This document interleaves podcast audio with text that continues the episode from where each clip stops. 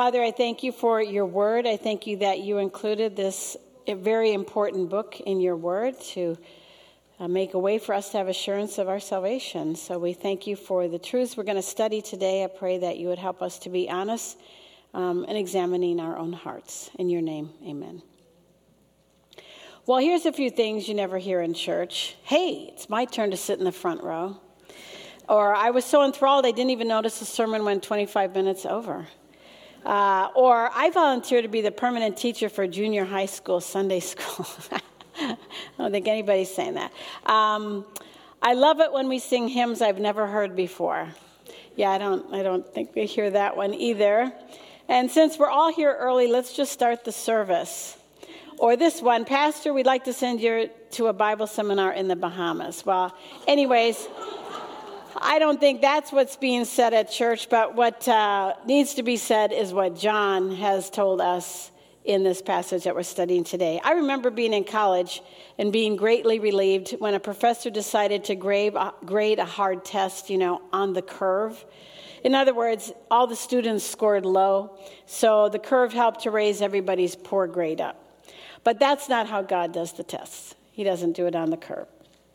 So the book we're studying presents several tests to be able to know if you're truly a born-again believer in Christ. There are doctrinal truths that must be passed, as well as tests regarding our behavior and our character. This small letter concludes with that very familiar verse I'm sure most of you know. These things have been written to you who believe in the name of the Son of God, so that you may know that you have eternal life. And so the tests that he gives us in this book are so that we can know. I'm very grateful for my husband's notes and the different books he's let me have to help prepare for today. So our study today continues with the test that helps give assurance of salvation. And for some people, this has been an area of real struggle because Satan does love to attack believers by tempting them to doubt their salvation. Others live lives that give little evidence that their character is transformed, even though they've professed faith. And for some, the struggle often involves emotions like, I don't feel like I'm saved. So this wonderful book that we're studying is a book of assurance, making it possible to know you have eternal life. John is writing this letter dealing with the dangerous teaching of the Gnostics that claimed that they had a deeper knowledge of divine truth and enlightenment.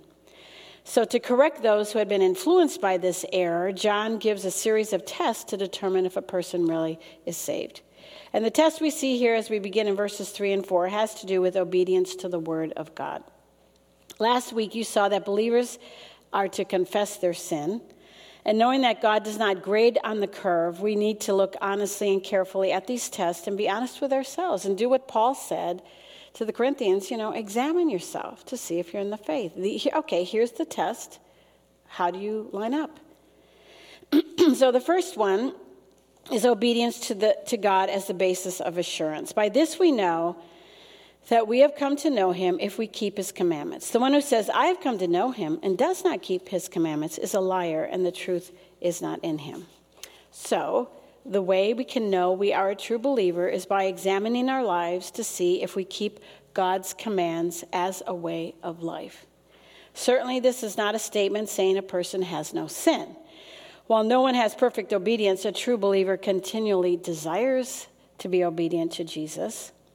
Notice John says, we know. That is to say, we know continually that we are in a relationship with Christ. We don't just know about him, we actually know him. And the evidence that a person is born again into God's family is that they obey him. They keep his commandments, which has the thought of being watchful and observant and desiring to obey. So this is to be the habit and the pattern of a true believer's life. True believers are not perfect in their obedience. We all know that. We saw clearly in chapter 1 that those who think they don't sin are just liars. But John is telling us that true believers desire to be obedient with the mindset of continually wanting to do what Christ and the scriptures tell us to do. This isn't just outward behavior, but it's internal attitudes that must be obeyed as well. So the test is to examine your life and see if you have a heart that wants to obey God and his word, even when no one else is around you, to observe whether you are doing so. Do you love to obey his will? Do you love to obey his word? Is that really what drives you and gives you purpose in your life? Then you can have assurance of your salvation. John says in verse 4 that the one who does not keep his commandments is a liar, and they are without the truth. Well, we all know anybody can claim that they're a believer, but if there's no concern about obeying the word of God, boy, it's pretty bold. You're a liar, and you do not practice the truth. So this is why we need to be discerning, ladies, when we're listening to Bible teachers on TV, on the internet, who claim great spiritual truth, but it has to be backed up with a godly lifestyle. How many attend church and claim they know Christ, but they have no desire to obey the Bible? It's a total disconnect. Like, I come or I study, but then I live disconnected from everything I've learned. They have the same attitudes, the same values with their money, with their goals, with their entertainment as their unbelieving neighbor. So a person's behavior reveals their true heart attitude. Then there's the evidence that we love God in verse 5. But whoever keeps his word, in him the love of God has been truly perfected. So a person who has obedience to God's word gives evidence of their love for God. The word perfected has the idea of bring to a goal or to fulfill a mission. So if we really love God, then the result will be that we obey his word. How sad that so many people who claim to love God are speaking only from some emotional experience or feeling that they have about God, yet they fail to realize they do not pass the test of evidence of being a true believer. Obedience proves intimacy with Christ as well. By this we know that we are in him.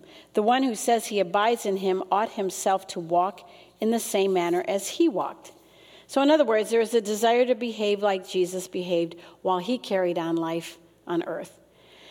Jesus walked in humility. He had compassion for other people. He served people. He prayed. He trusted the Father. He was thoughtful. He was kind. He did not give in to temptation. He is everything we long to be. The issue is not perfection, but rather, is it the greatest desire that you have to be like him and to become more and more like him as you grow? So the question really is then, what is your ambition in life? Is it to know him better? Is it to obey him with more consistency? If that is truly not a major concern to you, to live to please him, then you have failed this test. But if obedience to him is your priority, then you can have comfort of assurance.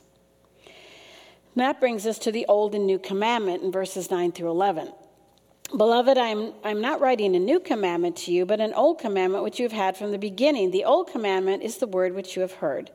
On the other hand, I am writing a new commandment to you, which is true in him and in you, because the darkness is passing away and the true light is already shining. The one who says he is in the light yet hates his brother is in the darkness until now. And the one who loves his brother abides in the light, and there is no cause for stumbling in him. But the one who hates his brother is in the darkness and walks in darkness and does not know where he's going, because the darkness has blinded his eyes. So here we have the next test for assurance of salvation, and that is the test of love. By saying this is an old and yet new commandment, John is simply telling his readers that the commandment he is giving them is not something brand new, like what the Gnostics were saying. They had some brand new enlightenment. Rather, this command could be found in the Old Testament, where Israel was commanded to love your neighbor as you love yourself. But Jesus takes this command to a whole new level by commanding his followers to love other believers in the family of God the way that God loves them. So God commands us to love one another. It is a mandate from God that we must follow as his children. As Christ loves us, he then commands us to love each other in that same way. If Jesus lives within you, then he makes it possible and gives you the capability to love others. We have been transferred from the kingdom of darkness to the kingdom of light, so now we see everything differently. And our true identity is evidenced by our love. John points out that there are some who claim to be in the light. They say they are saved. However, instead of having love for fellow believers, they actually have hatred for believers. The point is, anyone can profess to be a believer, but if they have hatred in their heart, they are still in the realm of darkness. For the believer who struggles with a bad attitude towards someone, the difference is they're convicted about it. They know it's wrong. They hate their sin. They're bothered by it. But John is speaking here about someone who doesn't struggle with their sin of hating someone. Rather, this person validates why they have the right to have these hateful feelings. They have a sinful heart, and they end up despising what Christ loves. The reason is because they're still in darkness. This would have been true of the Gnostics, teachers who claimed that they were so enlightened, and yet they were the very people despising true believers. A person can say they love God, but if they do not love other people, it simply is not backed up by reality. Those who love fellow believers live in the light because they understand the truth. There is no cause for stumbling in them because those who walk in the light love other people, which keeps us from falling into sin against each other. Now, those who don't love stumble in the darkness, but the one who hates his brother is in the darkness and walks in the darkness and does not know where he's going because the darkness has blinded his eyes. So in complete contrast to the believer who walks in the light, whose desire is to love other people and to treat them well, John makes it clear that non-believers live in the realm of darkness and stumble in the darkness due to their spiritual blindness. For the unbeliever, sin is just a way of life. They stumble because of their unloving spirit towards others, and they cause others to stumble as well. So how are you doing so far with the tests that we have looked at? Do you walk in the light?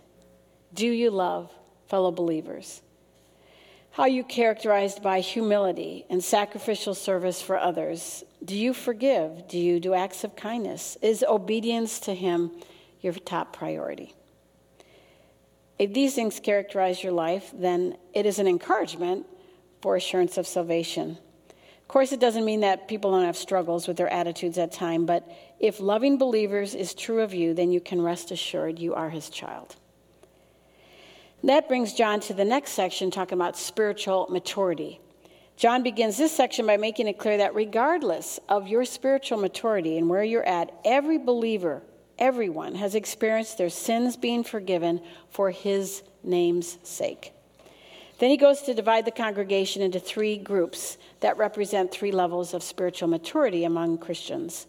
Some are like mature fathers, others are like strong young men, and others are like young children. Every one of us here in this room fits into one of these groups, if you are truly His child. And this is to encourage every believer because it is just, again, proof of their salvation. So all believers experience forgiveness of sins. That's why he says, I'm writing to you, little children, because your sins have been forgiven you for His name's sake. Little children is a reference to born ones, with no particular age concern here. So in this verse, little children is referring to all believers in the church, regardless of how long they have been saved. Verse 13 will have a different use of this word we'll see in a minute. But the critical truth to note is that all believers have experienced complete forgiveness of their sins by God. We are set free from our past sins, our present, and our future sins, because that is the heart of the gospel. We can know we are forgiven right now, and we are forgiven for all of eternity. Notice sins are forgiven for His name's sake. It is God who grants forgiveness to those who believe in Jesus, not on any basis of personal merit, but only on His merit as He paid for our sin debt on the cross. God forgives us because He has dealt with our sins through Christ when He poured out His wrath on Christ for our sins. So believers reading this letters don't need to be concerned about the hard words he intended here for the false teachers. All real believers have been forgiven of all of their sins by God because of their trust in Christ and His perfect work on the cross. Now, the fathers are the most spiritually mature believers. They demonstrate spiritual stability in their lives. They have a depth in their character. They've spent time with Christ in prayer and in His word, and they obey His word, and they apply His word as a way of life. They don't just know about Him. They don't just know doctrine. They know Him through the study of His word, and their faith is rooted in truth from God's word, and they live their lives in pursuit of knowing Him better. They've often been knocked down and dragged out by many trials, like we studied in James, of various types that have brought them to further maturity. Spiritual young men are the second group John addresses, and like the first group, it has nothing to do with being a male or being young, just like the first group has nothing to do with being a male or being old. Rather, John is speaking of believers who are spiritually strong like young men are physically strong. They have a strong understanding of doctrine, and because of the word of God abides in them, and as a result, they have overcome Satan. They know God's word, and they're able to stand firm against Satan and his schemes and deception, like that of the Gnostic teachers. Here again, John is pointing out that those who are spiritually strong young men can have assurance of their salvation. They overcome Satan in battle through the word of God. One author put it this way, "Make no mistake about it, only the new birth could bring about such a dramatic change. Those who were once aliens and enemies of God, working in cooperation with Satan, have now become children of God who do battle against the enemy they once served." End of quote. So, if you and I want to be strong in Christ, not be defeated by our enemy and his lies, we must be disciplined to take in the Word of God, to study it, to listen to it, to apply it, and put it into practice in our lives. And then the third category is spiritual children. And here the Greek word John uses is different than the one we saw in verse 12. He uses a word that means a young child under parental authority. So John is speaking of the spiritually immature in the church. This may be because they've just come to faith in Christ and they haven't had time to grow much in their faith. This may be because, as I said, they're new believers and they've just entered into a relationship with the Father, and they may just have a basic knowledge of God, but because of this, they can have assurance of salvation. No one is to stay an immature believer. All of us should desire to be the strong men spiritually and the mature father spiritually. If you are a believer, you fit into one of these three categories. Whichever it is, there is evidence that your life has been changed by his power, because your sins are forgiven for his name's sake. Now that brings us to the test of worldliness. This can be a little more painful. Do not love the world, nor the things in the world. If anyone loves the world, the love of the Father is not in him. For all that is in the world, the lust of the flesh, the lust of the eyes, and the boastful pride of life is not from the Father, but is from the world. So I'm sure in your study, you learned that there are different worlds mentioned in the Bible. There's the world that speaks of creation and everything God majestically created on this planet. And then there is the world in reference to the human race. And the third way the Bible uses the word world speaks of this world's system and its opposition to God and his ways and his values. Satan is referred to as the ruler of this world. It is in this third sense John is using the word world. This refers to the sinful rebels under the control of Satan. It is the values, it's the belief system, it's the goals, it's the philosophies of life that are in complete opposition to God and his word. I mean, it's the culture we live in. This is the world that we are not to love. It is our culture and society that is in the kingdom of darkness that opposes what God says on every turn. The activities that are common to this world are completely opposite, and they ignore God and what he says. John says we are not to love the things of this world, that the things in this world are the things we should hate. Satisfying our fleshly lusts, things that make us boast, things that make us proud, these are the things of the world that God opposes. This is the world we have been saved out of, and that is why we are no longer to love the world and its values and its godless perspectives on life and how it redefines sin as a disorder and how it redefines marriage and redefines sexuality and redefines everything in complete opposition to God and his truth. Worldliness has often been thought of a list, well, I don't do this and I do this, so therefore I'm not worldly. But worldliness is an issue of the heart. It is the sinful things in our heart that we long for. One author put it this way, the world we are not to love is the organized system of human civilization that is actively hostile to God and alienated from God. The world God forbids us to love is a fallen world. Humanity at enmity with God. a world of arrogant, self-sufficient people seeking to exist apart from God and living in opposition to God. It's a world richly deserving of righteous wrath of a holy God. Dead set against the gospel of Jesus Christ, this is the world we are forbidden to love." End of quote. So what we have here then is another test to help us determine if we really know the Lord or not. True believers may struggle with the attractions that this world may bring, but they do not habitually and persistently love this world system that is in total rebellion to God. Believers have turned their back on the kingdom of darkness at the moment they come to faith in Jesus, and therefore we are to hate everything it stands for. We must be vigilant then to guard our hearts from the allurement of this world. We may stumble at times being tempted by the world, but love for the world causes one to turn their back on God. That's what happened with Demas. Having loved this present world, he left. Therefore, for a true believer, the love of the world does not define or characterize them. But the unbeliever is characterized by the love of the world as they embrace the world's values, the world's attitudes, the world's outlook on life. Remember, Jesus told us in John 15, the world hates you now because you're different. You're distinct from the world. They hated me and they will hate you. John makes this a major test because believers in Christ are to hate this world's evil system. True believers do have struggles with being worldly and are tempted to think like the world, but true believers repent and hate it. So now he gets more specific. Love for the Father and the Word and the world are completely incompatible. If anyone loves the world, the love of the Father is not in him. They do not go together.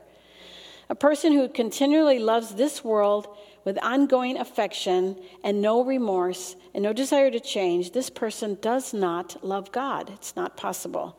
As a believer, we know we no longer love the things that pagans love, that they live their lives for. A believer loves what God loves. They love his truth. They love his values. And they hate the love of pleasure and pride. In this human body, we have a continual battle and struggle of dealing with our sinful flesh. Unbelievers, though, are comfortable with loving the world and all that it has to offer. They do not desire to deny their flesh in any way. But if we know Christ, we are reminded here not to give in to temptation with wrong affections for this world that hurt our testimony and rob us of our joy. Worldliness is an ongoing problem that we have to fight because we live in a world that constantly wants to seduce us and to desensitize us, and not even recognize we're being sucked into their mindset. But it is this world that opposes God. Nothing in this world's evil system has its source in God. It can all be traced back to the world that opposes God, hostile, antagonistic to God and his holy standards. Now, the lust of the flesh is what characterizes life on the planet Earth. This world lives to gratify their selfish desires. This goes far beyond the sin of sexual immorality. The sinful heart craves so many things. I mean, it's all about indulgence of self, whether it's in clothes, homes, cars, food, you name it. Lack of discipline, slander, materialism. Paul told us in Romans 13:14, "But put on the Lord Jesus Christ and make no provision for the flesh in regards to its lusts." So we can be seduced by this world system and not even realize it's happening. So be careful what you read and what you allow your mind to see on TV, in a movie, on the internet. It is so easy to be seduced by this world's evil system and not even realize you find yourself entertained by what entertains them. Do you pass this test? Do you hate your fleshly lusts? Well, the lust of the eyes is also from the world's evil system. And the world tries to seduce us by what we see. You only have to go back to the very beginning of sin, right? Eve saw the fruit that she wanted. And it was the lust of that fruit. I have to have that. So it's what we see. We are bombarded daily by visuals that try to cause us to covet. I love what Job said in 31:1. "I have made a covenant with my eyes. How then could I gaze at a virgin?" That was how he dealt with the struggle with lust. I'm not going there. I'm not looking. Psalm 101:3 says, I will set no worthless thing before my eyes. So it is satanic to live by the lusts of the eyes. If you find yourself then more excited about a new release of a TV show coming on, or a new book, or a new magazine that you've been waiting for, and you're more excited about that than you are about serving Christ in the local church, then you have been seduced by the world. And that brings us to the boastful pride of life, another characteristic that is apparent in this world's system. It is the mindset that thinks a person is better than someone else because they have more money, they're better looking, they have more education, they have better accomplishments, more possessions. If you are someone who thinks you have to control what others do because your way is the right way, then you've been deceived. Whenever we think highly of ourselves, we really have a worldly attitude. It's not how long your skirt is, it's your heart attitude here. Everything we have, everything we accomplish is a gift from God. There is no place for pride. This world and everything in it, John reminds us, is passing away. But the one who does the will of God will abide forever. So this world is in self-destruct mode, and it's all going to pass away. Only believers in Christ who do his will are going to live in his presence forever. It doesn't take much awareness at this time in our country to realize society is not getting better. Sin and its lusts are absolutely destroying it. So why waste your life by using your energy and your time to pour into something that isn't going to last? Colossians 3 reminds us, set your mind on the things above, where Christ is seated at the right hand of God. This is not our home. And if all you think about is everything related to life and here and now, it's a clear indicator that you need to have an adjustment in how you think. What is your top priority? So now we have the test of truth, which I'm just skimming over because of time. But John closes out this section with the test of truth, as revealed in Scripture, the truth about Jesus and the gospel. He contrasts the false teachers and true believers relating to the truth. False teachers are planted by Satan, and they are in the local church and on TV and in the Christian bookstores, etc. They talk about Jesus, they talk about the Bible like believers do, but they are actually antichrists because they teach what is wrong. They may have partial truth, but it's combined with error. And they often end up leaving the church. As John says, they went out from us because they really weren't a part of us. They were never true believers to begin with. True believers know the truth about Christ, and they are able to recognize error, and they reject wrong doctrine. In verses 25 to 29, John talks about the promise of eternal life. He says true believers practice righteousness. And he ends with encouragement that every believer should continue in fellowship because we have a great incentive. He's coming back. I mean, it could be today. Wouldn't that be great? Now, little children, abide in him so that when he appears, we may have confidence and not shrink away from him in shame at his coming.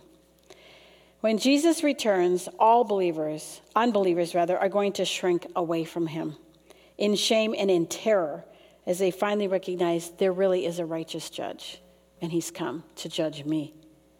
John is addressing the Gnostics specifically, who claimed that they knew Christ, but they were lost and they were fake.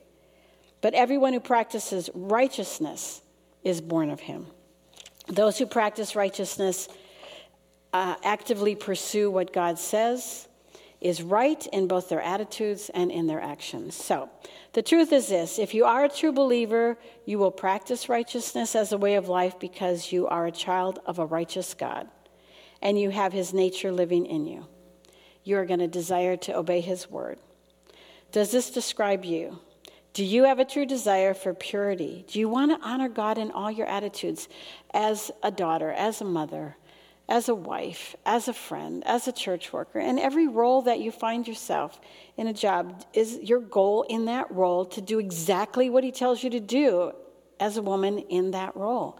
Are you obedient to his clear commands? Is that the priority of your life? Do you have desires to honor God in your attitudes? If not, then this test is for you to examine yourself. God doesn't grade on the curve. you either pass his test from this chapter or you do not. Let's pray. Father, I thank you for your word. It's profound. It's sober. It's there for us to find comfort in. It's there for us to know that we have eternal life, but it's also there for those who really don't pass these tests and maybe have thought they're a believer all their life, to stop and examine to see the truth, Lord. I ask that you do a work in each one of our hearts to be honest before you. If we've been seduced by the world, Lord, make that very clear to us. Help us to stop hiding behind, I don't know, whatever excuses we've come up with for bad attitudes, for loving things that the world provides. And I just pray that you will help us to walk obedient, godly lives, that each of us would be in the category of a mature believer, that we trust you, that we walk with you, that we recognize error, and that we repent of our sin when we blow it, and we keep pressing on. I thank you for the truth of your word. Help us to go out and live in the reality of this truth. In your name, amen. Thank you, ladies.